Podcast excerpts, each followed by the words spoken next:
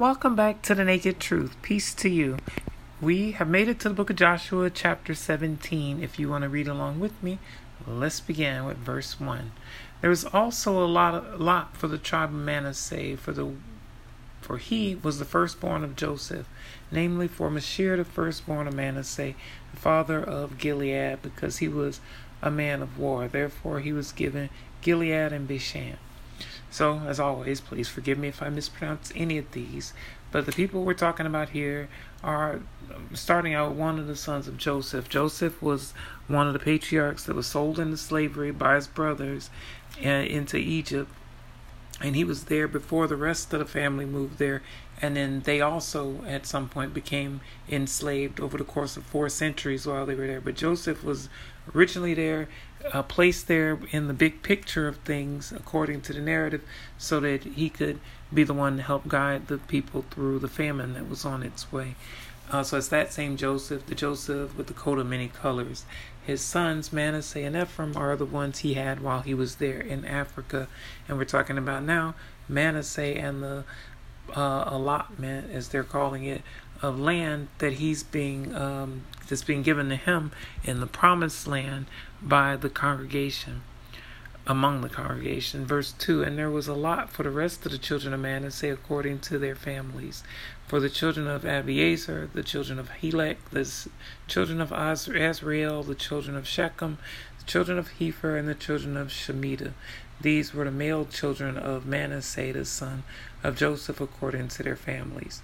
So, uh, this is one of the few times it points out that there is specifically the male children, even though some of these names sound uh, effeminate by modern standards, like Asriel, but um, it's letting us know that it's the male children, but it's saying that for a reason because it's one of the rare instances where the female children are going to be mentioned in the next verse. Um, but so it's naming off the different people who are going to be allotted territory in the promised land. Verse 3 But Zelophehad, the son of Hepher, the son of Gilead, maybe even Heifer, the son of Gilead, the son of Machir, the son of Manasseh, had no sons but only daughters. And these are the names of his daughters Mahlah, Noah, Hoglah, Milcah, and Tirzah. So we've, those may sound familiar when they were mentioned before um, as some of the exclusively female heirs to um, some of the property. And here it is just laying out the territories that were given to them also.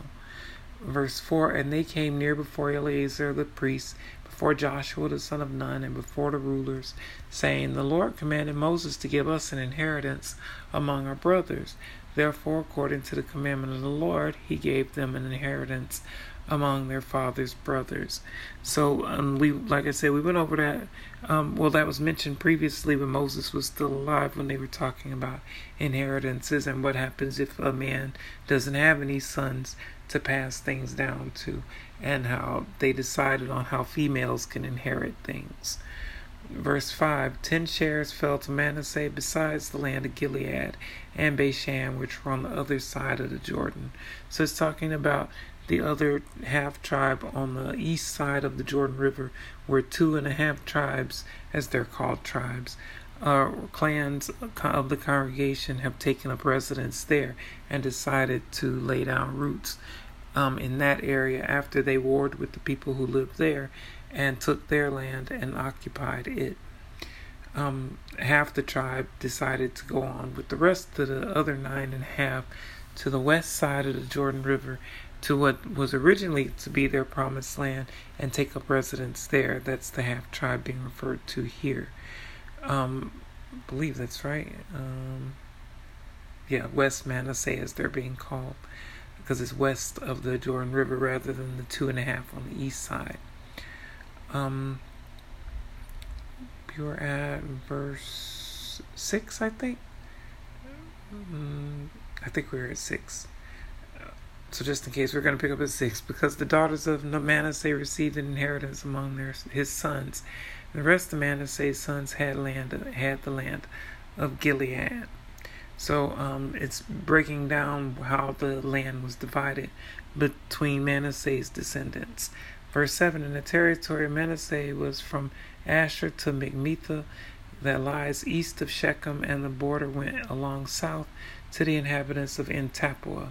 So again, if you use a map of the Old Testament, um, you can see the areas that's being uh, laid out here, that's being referred to here, and you can follow along if you want by the landmarks that are mentioned. Verse 8 Manasseh had the land of Tappuah, but Tappuah on the border of Manasseh belonged to the children of Ephraim. So um, they're talking about borders and boundaries here.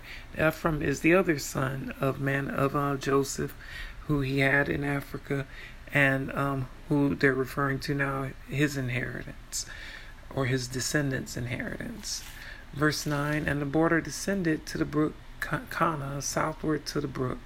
These cities of Ephraim are among the cities of Manasseh. The border of Manasseh was on the north side of the brook, and it ended at the sea. So again, it's just laying out the borders uh, by the natural boundaries as to be their all their um, settled boundaries for their land also. Verse 10 Southward it was Ephraim's, northward it was Manasseh's, and the sea was its border. Manasseh's territory was adjoining Asher on the north and Issachar on the east. So Asher and Issachar are two more of the patriarchs' names. And the areas that are being referred to as their boundaries of their territories also. Verse 11 And in Issachar and in Asher, Manasseh had Beth Bethshan and its towns, Ibleam and its towns, the inhabitants of Dor and its towns, the inhabitants of Endor and its towns, the inhabitants of Taanach and its towns, and the inhabitants of Megiddo and its towns, three hilly regions. Um, so what stands out there is that Megiddo is it's Megiddo here, and it's the same area called Armageddon in Revelation at the end of the Bible um, verse 12 Yet the children of Manasseh could not drive out the inhabitants of those cities, but the Canaanites were determined to dwell in that land. So the Canaanites are the people who dwelt there already. Again, the land was already occupied by people, so what the congregation is doing is going in and massacring the people who live there after coveting their land, massacring the people, and taking the land for themselves and occupying it. And the Canaanites already lived there, and apparently some of them weren't having it and putting up a fight not to give up their land. Sort of like the same way the Americas were colonized, North America, America and Canada, um, namely, um, but was already occupied by people who lived here before then. Verse 13 And it happened when the children of Israel grew strong that they put the Canaanites to forced labor, but did not utterly drive them out. So um, that forced labor means labor means they they've enslaved them also. Uh, they couldn't defeat them completely, but they subjugated them into enslavement. Uh, sort of like how the Native Americans were done when the colonizers came to North America.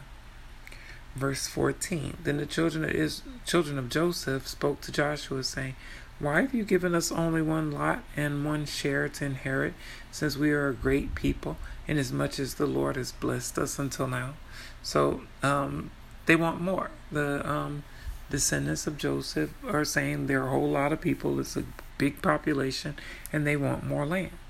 Verse 15 So Joshua answered them, If you are a great people, then go up to the forest country and clear a place for yourself there in the land of the Perizzites and the giants, since the mountains of Ephraim are too confined for you. So Joshua is saying, If you want more, go get it yourself.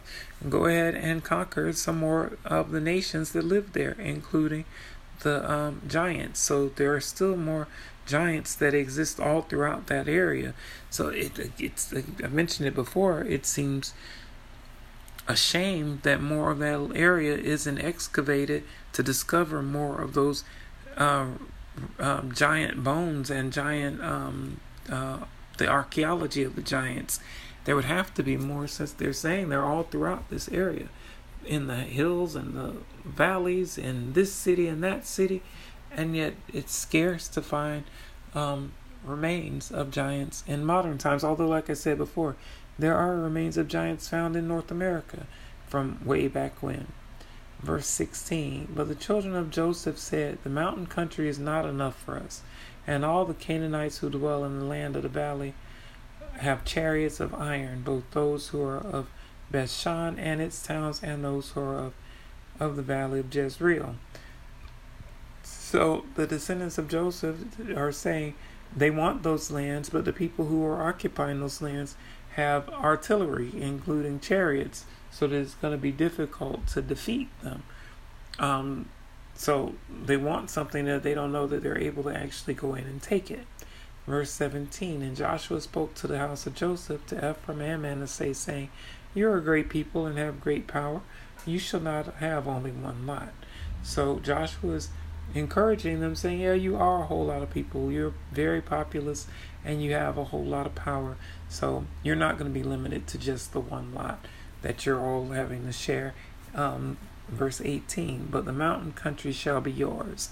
Although it is wooded, you shall cut it down, and its farthest extent shall be yours. For you shall drive out the Canaanites, though they have iron chariots and are strong. So um, Joshua is encouraging them, saying, Yeah, we know the people you're going up against that you're going to face in those areas are also very powerful and also have weaponry, the chariots and whatnot, but you're still going to defeat them and you're still going to take their land. And um, I believe that that's is what's going to happen, but we know historically they're not going to be able to maintain that land. They're going to lose it, and even to this day, 2022, um, that land is disputed.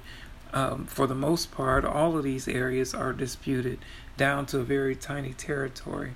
But back then, in the book of Joshua, um, they're being reassured that they're going to be able to be victorious in their taking of the land that's already occupied by other people. That was the last verse in this chapter, though, so that's where we'll end this reading. As always, thank you for joining me for the Naked Truth. I hope you'll join me again, and I hope it's a blessing for you. God bless you. I love you, and I'll see you next time. Peace be with you.